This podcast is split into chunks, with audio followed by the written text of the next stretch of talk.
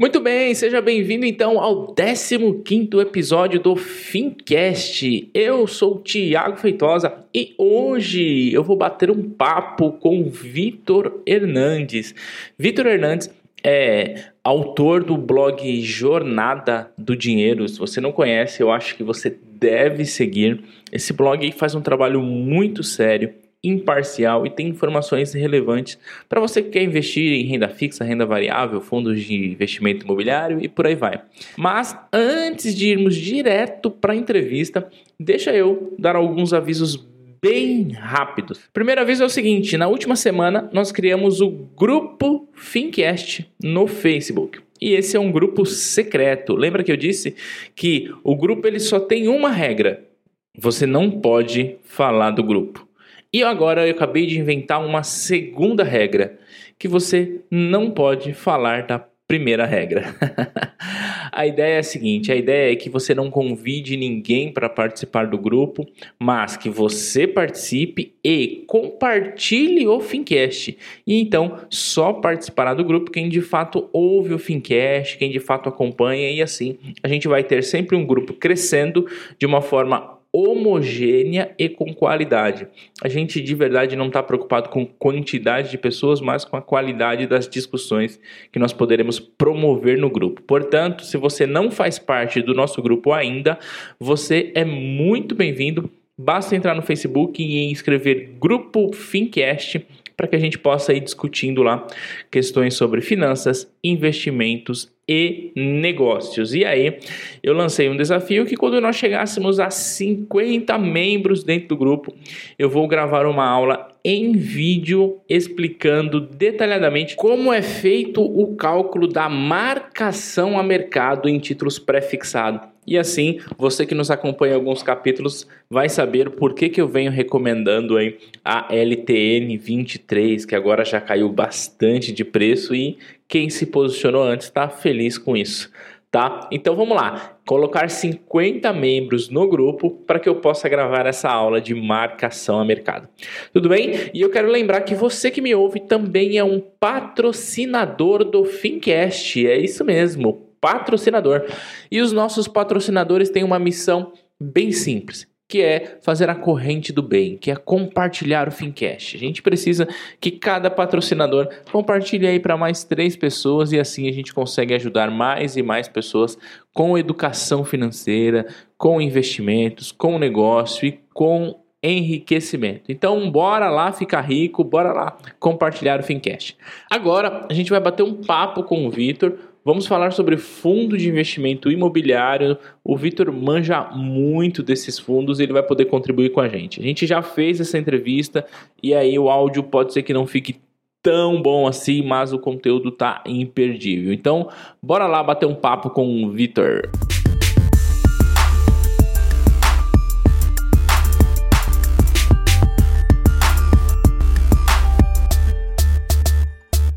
Muito bom, então vamos lá, bater um papo com Vitor Hernandes. Vitor, antes de começar, eu quero te agradecer por sua participação aqui no Fincast. Quero te agradecer por você vir aqui bater um papo com o nosso pessoal e falar então sobre fundo de investimento imobiliário e talvez é, a gente vai desmistificar algumas coisas. Minha avó falava algo mais ou menos assim, ó. Meu filho, investimento bom é investimento em imóveis. Bom, tem o fato que eu imito muito mal, mas ela queria dizer com isso que investir em imóvel é seguro e rentável. E a questão é, como que eu invisto em imóvel com pouca grana? Aí chega um negócio chamado fundo de investimento imobiliário e diz que eu posso ser dono do shopping center aqui da minha cidade e ter como inquilino o McDonald's, o Burger King e todo mundo. É isso mesmo, Vitor? Fala, Tiago. Um bom dia ou boa noite aí para quem está ouvindo. É uma honra poder participar aqui com você no Fincast. Eu acompanho o seu trabalho aí, é, eu vi alguns podcasts anteriores e gostei bastante. Gostaria de parabenizar aqui nesse podcast. E é isso mesmo, assim. Os fundos imobiliários, eles possibilitam que os investidores tenham acesso a um tipo de investimento que é muito querido aí pela população brasileira, que é justamente o investimento em imóveis. Só que o grande problema né, de se investir em imóveis é o fato de eles serem valores muito altos. Então, muita gente sequer tem a casa própria e como é que ele teria recursos suficientes né, para investir em imóveis? Então, por causa disso, foi criado né, esse tipo de, de mecanismo aí, esse tipo de investimento que é por meio de fundos, os fundos de investimento imobiliário. E como que funciona? A administradora desse fundo, ela faz uma oferta pública inicial, chamada de IPO. Essa oferta pública, ela diz que imóveis ela pretende adquirir, quanto que, que eles precisam captar de, de investimento e tal. E aí essa oferta vai a mercado e aí existe a possibilidade de vários investidores entrarem nessa emissão. Então, Vamos supor que ela queira comprar um shopping. Para comprar participação nesse shopping, vamos supor que ela precise arrecadar um bilhão de reais. Muito dificilmente um único investidor seria capaz de conseguir esse um bilhão para comprar um shopping ou uma participação num shopping. Então, é, por meio desse fundo, é possível que vários investidores que estejam interessados em ter um pedacinho daquele shopping, é possível que esses investidores entrem com, vamos supor, 10 mil reais, 50 mil reais, 100 mil. Isso vai depender de quanto que a administradora disse que deveria ser a primeira oferta. Aí, feita essa oferta, captou lá o 1 bilhão que eles precisavam, aí criou-se o fundo de fato. A partir desse momento, todos esses investidores que entraram nessa missão, eles passam a ser chamados de cotistas, ou seja, eles têm cotas de participação naquele fundo e, consequentemente, eles têm direito de propriedade sobre uma parte daquele imóvel, no caso, o shopping que a gente está falando. Mas os fundos imobiliários, eles têm vários tipos de investimentos de imóveis diferentes, tá? Não é só participação em shoppings. Pode ser fundos de agências bancárias, pode ser de escritórios em prédios, pode ser de galpões de logística, pode ser hospitais, universidades. Então, hoje a gente tem uma certa diversificação aí nesse sentido. E depois que passou essa primeira emissão aí, tem todos os investidores lá, já com as suas devidas cotas, ele pode optar por sair desse investimento se ele julgar que não quer mais participar. E aí é que chega o mercado secundário, que é onde os fundos são negociados na bolsa de valores. Esse processo é muito parecido com o processo de emissões de empresas, né, de ações no caso. Então, os fundos imobiliários eles são negociados na bolsa de valores, assim como as ações também. Aí, na, nessa bolsa de valores, você pode entrar já sabendo quais são os imóveis, já sabendo qual que é o rendimento daquele imóvel, né? O que o investidor ganha com isso é o aluguel, né, das empresas que estão naqueles imóveis. Então, exemplo aí que você citou, Tiago, o shopping lá que tem o McDonald's, que tem um Burger King, cada uma dessas lojas, né, o McDonald's vai pagar um aluguel para o shopping, o Burger King vai pagar um aluguel para o shopping, a Natura, Boticário, todas as lojas ali vão pagar esses aluguéis para o shopping que por sua vez vão repassar parte desse aluguel dos cotistas. Por que, que eles não repassam tudo? Porque, lógico que todo tipo de investimento, todo tipo de negócio, né, tem também os seus custos, os custos operacionais, despesas, né? Então, eles pegam toda a receita recebida, né, desses inquilinos, pagam todas as despesas e aí eles vão repassar 95% do lucro para os investidores, para os cotistas. Então, 5% eles podem guardar, isso está em regulamento, né? Eles podem guardar como forma de caixa para eventuais reformas tal. Então, nos fundos imobiliários, o legal é que eles têm essa distribuição aí de 95% do lucro dos investidores. Isso é muito superior ao que as ações distribuem, por exemplo, que as ações elas têm é, o mínimo lá é de 25%, e inclusive muitas empresas distribuem só esse mínimo, algumas até nem distribuem, tá? Então, no, os fundos imobiliários, assim como geração de renda, são investimentos muito interessantes. Basicamente é assim, é assim que funciona, né? Eles têm grandes semelhanças com imóveis físicos e também muitas diferenças, algumas vantagens, algumas desvantagens, que a gente pode ir comentando aí ao longo do programa. Que legal, Vitor, que legal, obrigado. Nossa, a explicação bem completa. E deu para a gente entender, então, que o fundo de investimento imobiliário é, permite essa possibilidade. Agora, Vitor, agora que eu já sei é, como é que funciona basicamente os fundos de investimento imobiliários, e você diz que eles são negociados em bolsa. Como que eu faço então para eu identificar aquele fundo que eventualmente paga legal quando a gente fala de rentabilidade? E além disso, já emendando uma segunda pergunta, existe uma outra forma de ganhar dinheiro a não ser o pagamento do aluguel quando eu invisto em fundo de investimento imobiliário? Então, aí, duas perguntas em uma, né? Como que eu identifico o fundo? Que, qual é o processo que eu tenho que fazer para chegar no fundo? E como que eu posso ganhar dinheiro? Só com aluguel ou existe uma outra forma? E se eventualmente o fundo vendeu o shopping ou coisa nesse sentido? Ah, legal, Tiago. Então, o seguinte, para você ver quanto que determinado fundo está rendendo, qual que é o pagamento de aluguel e tal, é muito importante que o investidor leia os relatórios mensais desses fundos. E onde que a gente encontra esses relatórios? A Bovespa, ela sempre divulga no site, no site oficial. Se você quiser, eu deixo o link para você também. Legal, vamos colocar o link na descrição. O link, eu gosto bastante do link que é mostra o plantão de notícias. Depois eu explico. Aliás, vou explicar agora como que funciona essa parte do plantão de, de notícias. Quando a pessoa abrir o link, ela vai ver uma tela com os informes aí de diversas empresas e fundos que estão na bolsa. Aí você vai ver um campo de pesquisa e aí você pode digitar o código do fundo ali na pesquisa e aí pode pôr para filtrar os últimos 30 dias que aí você vai vai encontrar o relatório mais atualizado daquele fundo. Aí a partir desse desse relatório você vai ter as informações como quais são os imóveis que fazem parte daquele fundo, a administradora do fundo, gestora, qual que é o rendimento histórico dele, né? Né? Geralmente mostra um ano, do, até dois anos aí passado aí para comparação, né? As receitas, as despesas, tal. Eles mostram de maneira bem resumida ali. E lendo esse relatório você consegue ter uma boa noção de como funciona aquele fundo. Caso você queira informações mais aprofundadas, né, de como que foi o prospecto de lançamento dele e tal, aí você pode abrir diretamente os outros documentos dele, que tem o prospecto, o regulamento, são outras informações. Mas vendo o relatório, eu acho que é o, é o mais importante, assim, para você entender, ah, ele tem participação em três shoppings diferentes, por exemplo, isso aí vai constar ali no relatório, tá?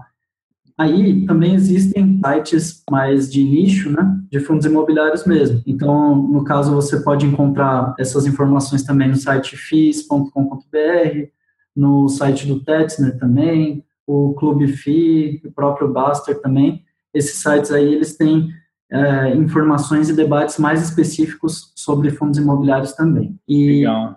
agora a sua segunda pergunta foi sobre se existe outra forma, né, além dos próprios aluguéis, se existe outra forma de rentabilizar, né, com os fundos imobiliários. O fundo imobiliário, ele é caracterizado como um investimento de renda variável, assim como as ações.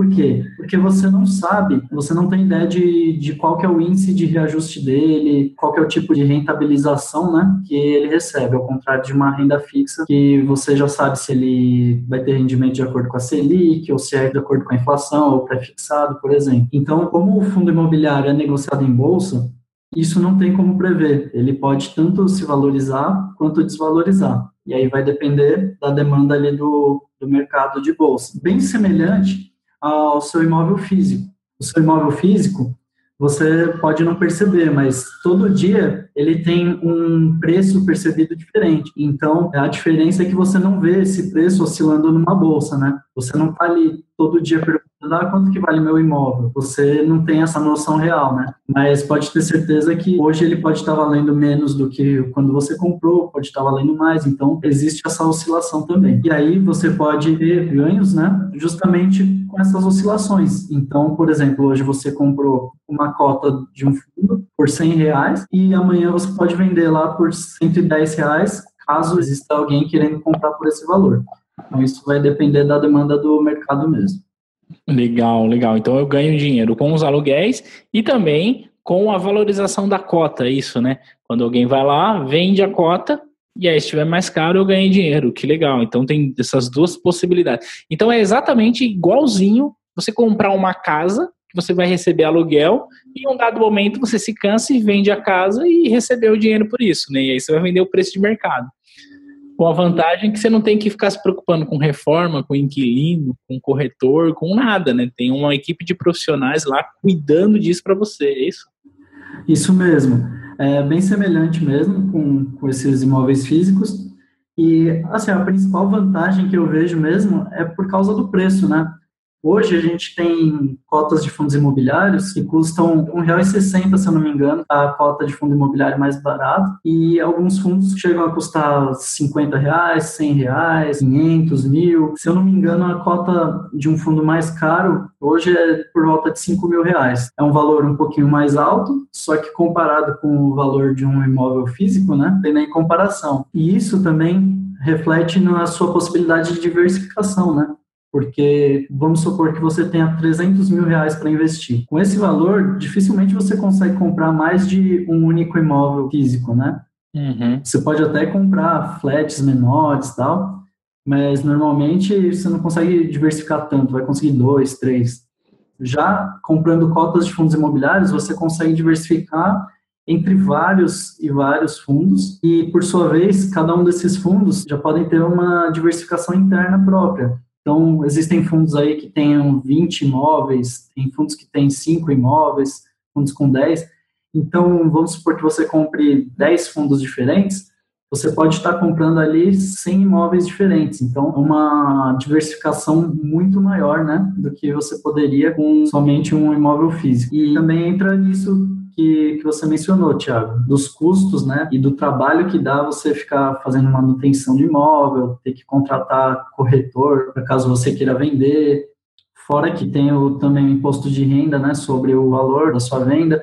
No caso dos fundos imobiliários, existe também esse imposto, tá, sobre o lucro que você tiver, só que é de 20%. Do imóvel físico, se eu não me engano, aqui ele é por volta de 15%.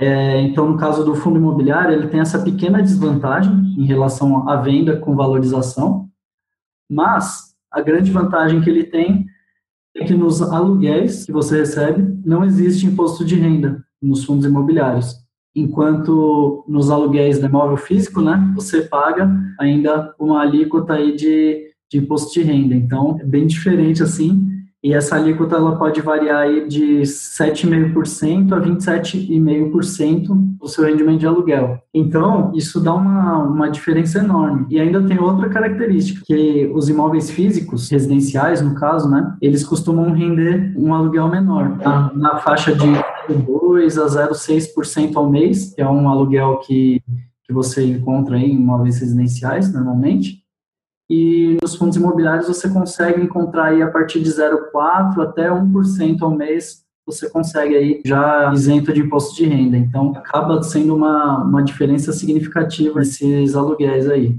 Então, assim, como renda mensal, eu acho muito interessante investir em fundos imobiliários, principalmente se você gosta de imóveis, né? E para quem já tem imóveis também, que aí vai encontrar muitas semelhanças, né? No fundo imobiliário e quem sabe até conseguir um rendimento ainda maior do que já recebe, né, alugando os próprios imóveis físicos. Então, eu vejo essas vantagens aí como muito interessantes. E sem dor de cabeça, né? Sem dor de cabeça com inquilino, com aquele inquilino que tem aquele espirralho que fica arriscando a parede, quando vai embora larga a casa toda suja.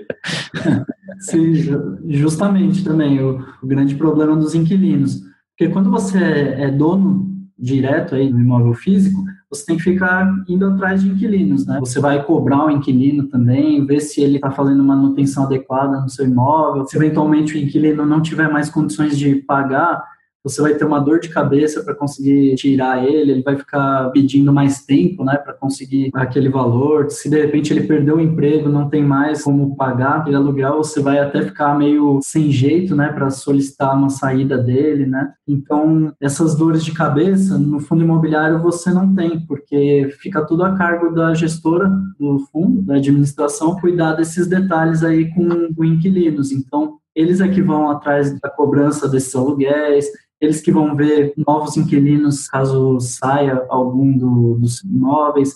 Então, essa, toda essa gestão é terceirizada e eles são especialistas de mercado, né? Eles recebem o dinheiro deles justamente para isso. E você, como simplesmente o dono do imóvel, às vezes quando você tem o um imóvel físico, você não tem o know-how, né, de, de, saber onde que tem um imóvel interessante para comprar, qual que é o valor que é legal pedir para o inquilino, né? E aí você às vezes tem uma dor de cabeça com isso, fora o seu, o seu próprio trabalho, né? Já normalmente, quando você tem imóveis assim, você não se dedica 100% a esses imóveis, né?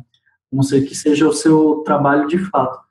Então, você terceirizar né, esse tipo de serviço é muito mais vantajoso para você poder focar realmente no seu próprio trabalho em vez de ter que ficar correndo atrás de inquilino. Que legal, assim você aumenta a sua renda porque você está trabalhando e tem alguém cuidando dessa gestão aí para você. Muito bem. Agora, Vitor, é, eu sei que os fundos de investimento imobiliário têm um negócio chamado RMG, eu não tenho a menor ideia do que é isso. Compartilha com a gente, o que, é esse, essa renda mínima garantida? Você pode explicar para o nosso pessoal como é que funciona isso?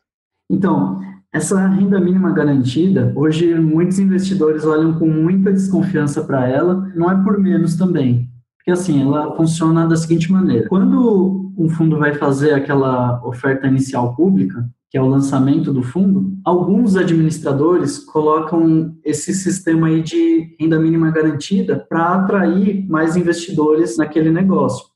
Então, vamos supor, eu vou pegar um exemplo aqui de um fundo aí que tem se comentado bastante dessa RMG, que é o fundo FIGS 11, tá? FIGS 11. Ele foi lançado em 2013, tá? Com essa RMG. Então, o que que dizia no lançamento dele? Ele teve as cotas lançadas a 100 reais e essa renda mínima garantida, ela garantiria que todos os investidores ganhariam por ano 10% de rentabilidade, de rendimento, tá? De distribuição de rendimento.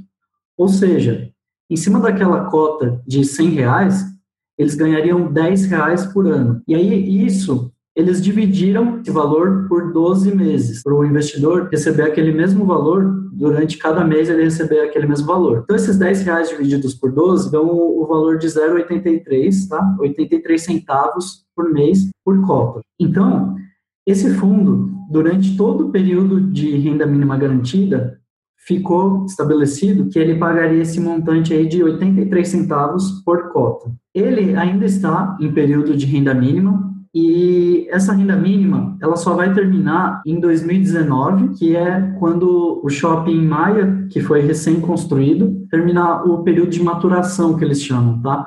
Porque foi assim, no prospecto eles definiram que o período de renda mínima garantida seria até quatro anos depois da inauguração do Shopping Maia. E como esse shopping foi inaugurado em 2015, não me lembro exatamente o mês, acho que foi abril, maio, por ali. Então, essa renda mínima garantida vai até abril ou maio de 2019. Ou seja, todos os cotistas que tiverem esse fundo vão ganhar 83 centavos por mês por cota que tiverem. Só que o que acontece? Se o fundo, ou seja, se o imóvel em si não gerar receitas, não gerar lucros suficientes para ser superior a essa renda mínima garantida, o investidor vai ficar com um verdadeiro King Kong na mão, né? Porque, vamos supor, ele ganhava esses 83 centavos, né? Até o período de encerramento da renda mínima, só que o que acontece? Hoje, o shopping, na verdade, o FIGS, ele é composto por dois shoppings, e a soma desses dois shoppings, o lucro sendo gerado, está atualmente ali na casa de 28 centavos, que não está sendo distribuído, mas que é a renda real, vamos dizer assim.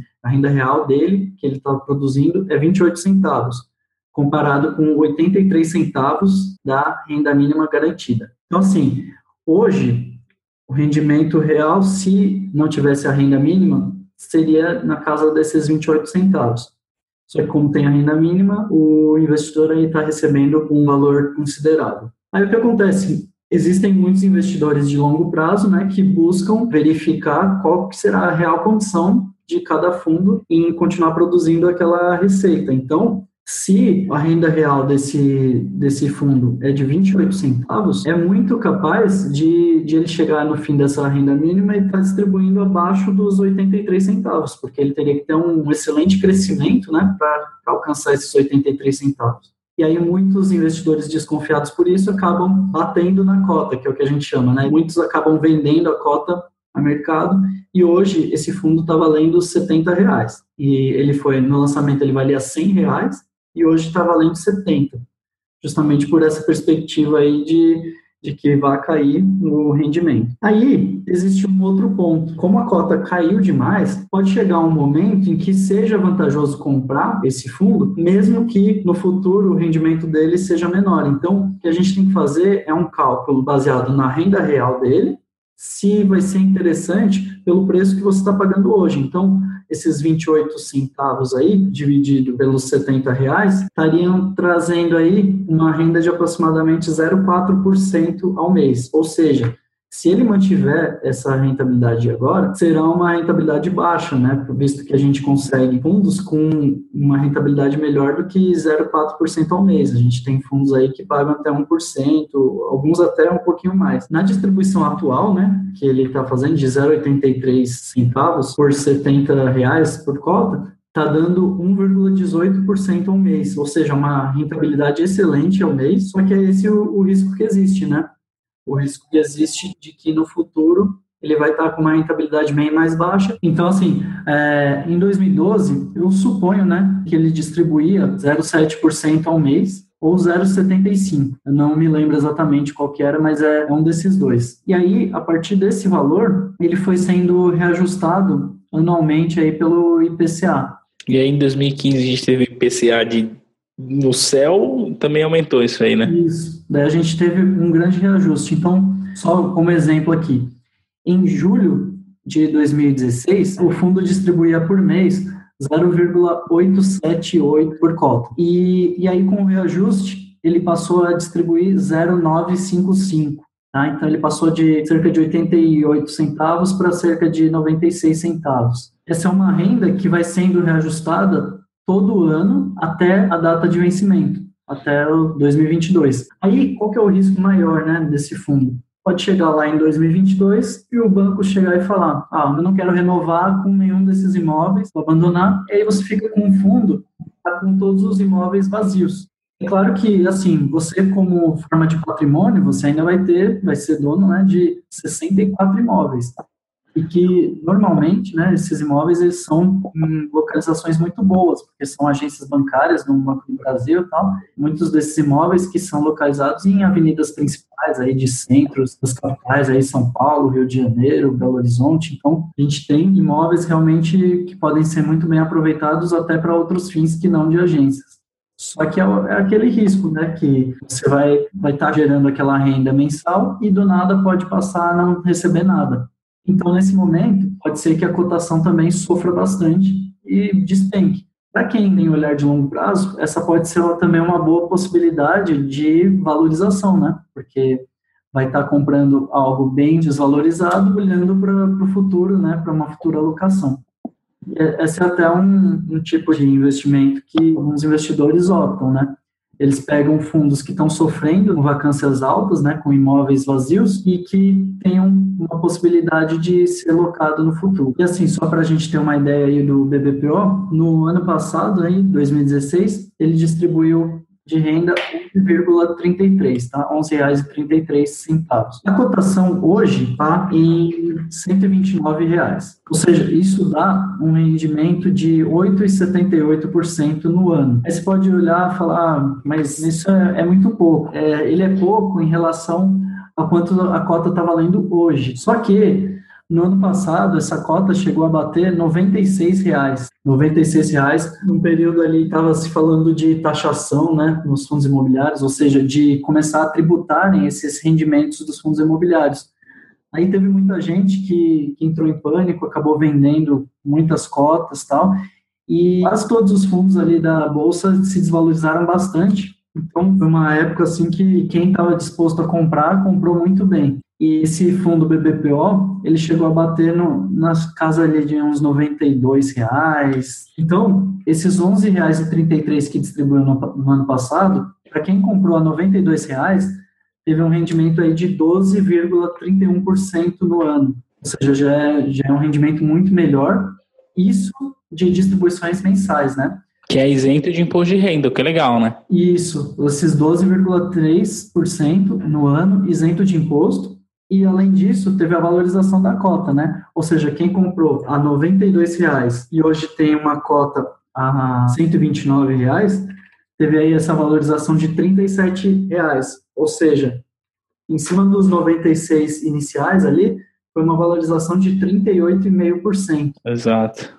Então, assim, é, é algo que você pode ganhar nas duas pontas, né? Você ganha com os aluguéis e pode ganhar na valorização. Só que você, pelo menos a característica assim que eu tenho, eu procuro olhar muito mais a renda mensal do que propriamente a valorização. Eu, eu busco fundos que tenham uma renda mensal interessante e que tenham perspectiva de valorização da renda. Eu não olho muito a valorização do fundo em si. Aí é, eu acho que você queria perguntar alguma coisa, Thiago? Não, não, o que eu ia te falar é exatamente isso, né?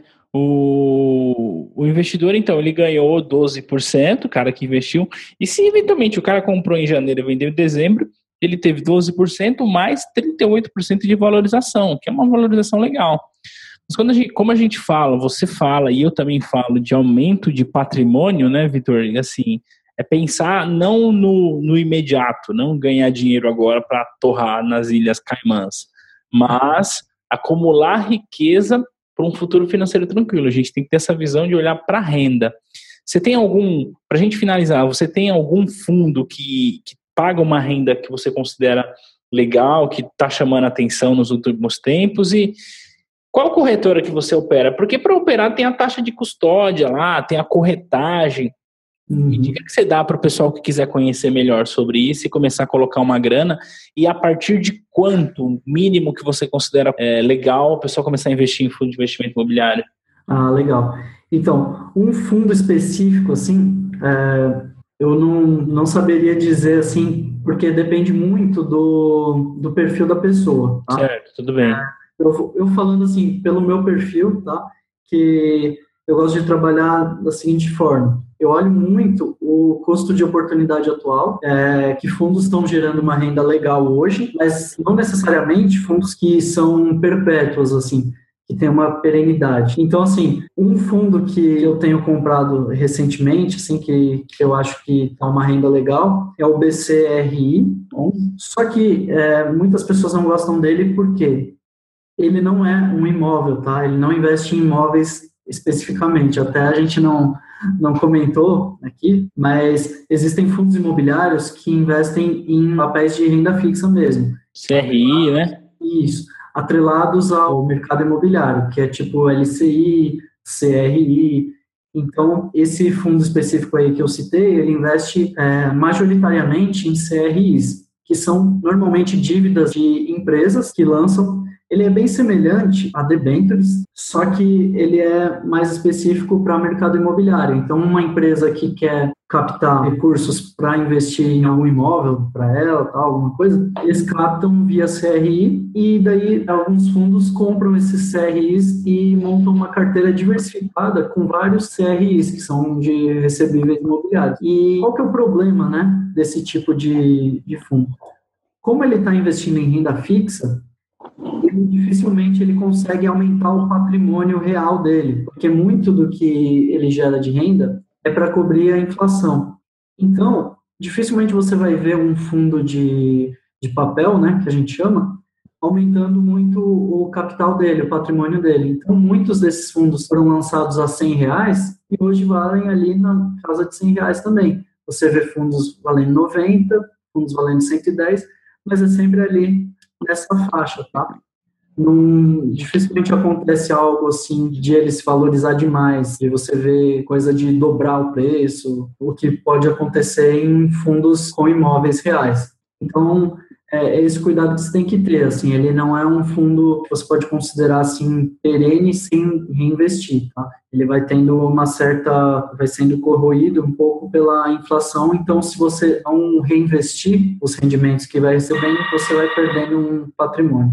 Então, Tiago, agora quanto à corretora, né, que você perguntou. A que eu gosto de usar e eu costumo até indicar aí para o pessoal que acompanha o nosso site lá, é, eu indico a Socopa. Por que a Socopa? Ela é a única corretora que oferece a corretagem gratuita, ou seja, corretagem isenta para fundos imobiliários. Para quem assim não está acostumado, né, taxa de corretagem é uma taxa que a gente paga quando a gente quer comprar ou quando quer vender um fundo imobiliário ou uma ação tal. Então as corretoras elas cobram essas taxas de corretagem para fazer aquela operação de compra ou de venda.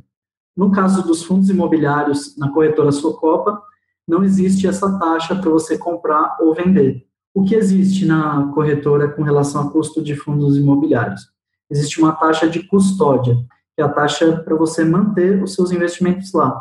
Essa taxa de custódia ela é fixa em 10 reais, independentemente do quanto você tem investido lá. Então, se você tem mil reais, ou 10 mil, ou 100 mil reais, você vai pagar esses mesmos 10 reais por mês. Existe uma forma de você isentar essa taxa também, que é comprando ações. Quando você faz alguma operação com ações na corretora, você fica isento dessa taxa de 10 reais e a taxa de corretagem para as ações lá é de R$ reais. Ou seja, se você compra fundos imobiliários e ações, você pode acabar utilizando R$ reais por mês, gastando R$ reais por mês, operando fundos imobiliários à vontade e uma compra de ação. Ou seja, R$ reais você com R$ reais você você passa ali o mês tranquilamente. Ou se não quiser trabalhar com ações, você paga aqueles 10 reais mínimos tranquilamente também. Não é um valor assim muito alto, tranquilo. E até aproveitando aí que, que você perguntou quanto que eu julgo assim interessante, eu falo sempre assim para a pessoa entrar pelo menos com um valor que cubra o valor que com os rendimentos, né, ela consiga cobrir esse valor de 10 reais. Então, se a gente pegar aí é, fundos que estão pagando 1%, se a pessoa entrar ali com mil reais, ela já paga aquela taxa de custódia de 10 só com o rendimento do fundo imobiliário. Então, ali com mil reais, dois mil, acho que dois mil já fica mais legal, né? Porque daí ela vê o dinheiro realmente entrando na conta dela, né? Sem ser totalmente só para pagar o, a custódia. Então, se ela tiver ali dois mil reais para começar, eu acho que é um, um, valor legal já. E aí, conforme ela for tendo disponibilidade, né, de aportes mês a mês, eu acho interessante. Mesmo que ela tenha a possibilidade que seja de 100 reais, por exemplo, por mês, a Socopa já ajuda muito, né? Tendo essa isenção aí da, da taxa de corretagem. Você paga lá, você vai investir os seus 100 reais, só que você não vai pagar taxa nenhuma, né? Aliás, só para não falar que não tem nenhuma, né?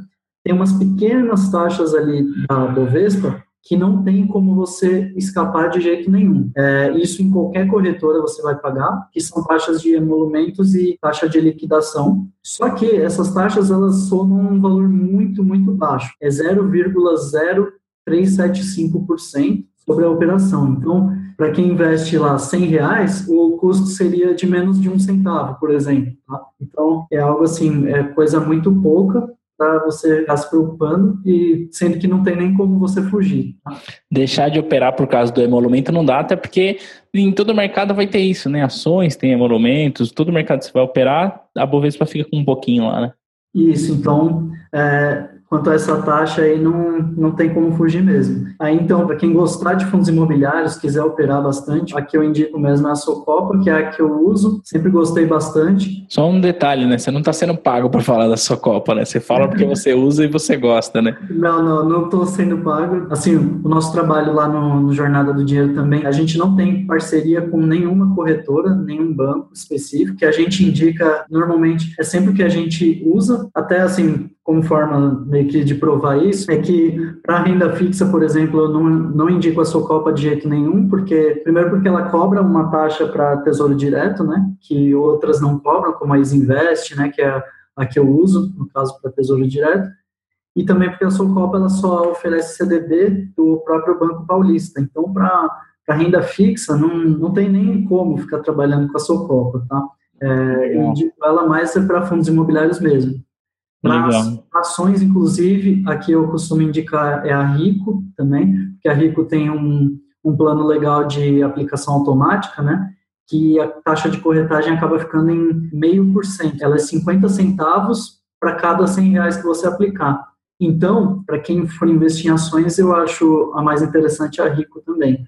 Mas como, como eu invisto bastante em fundos imobiliários, acabo usando a Socopa mais para fazer essas movimentações mesmo. Legal, é, eu tenho falado bastante para o pessoal aqui no Fincast da Easy e da Rico, né? Porque até agora eu explorei bastante o mundo da renda fixa com, com o pessoal aqui. Então eu uso as duas e recomendo as duas e vou começar a usar a Socopa aí depois das suas recomendações.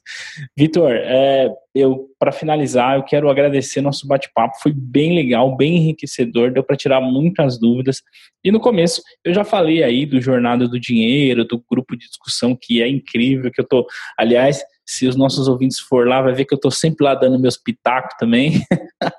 Mas é, fala para o pessoal como que o pessoal encontra o site do Jornada, como que entra lá no grupo, como que eles podem te achar aí. Ah, legal, Tiago.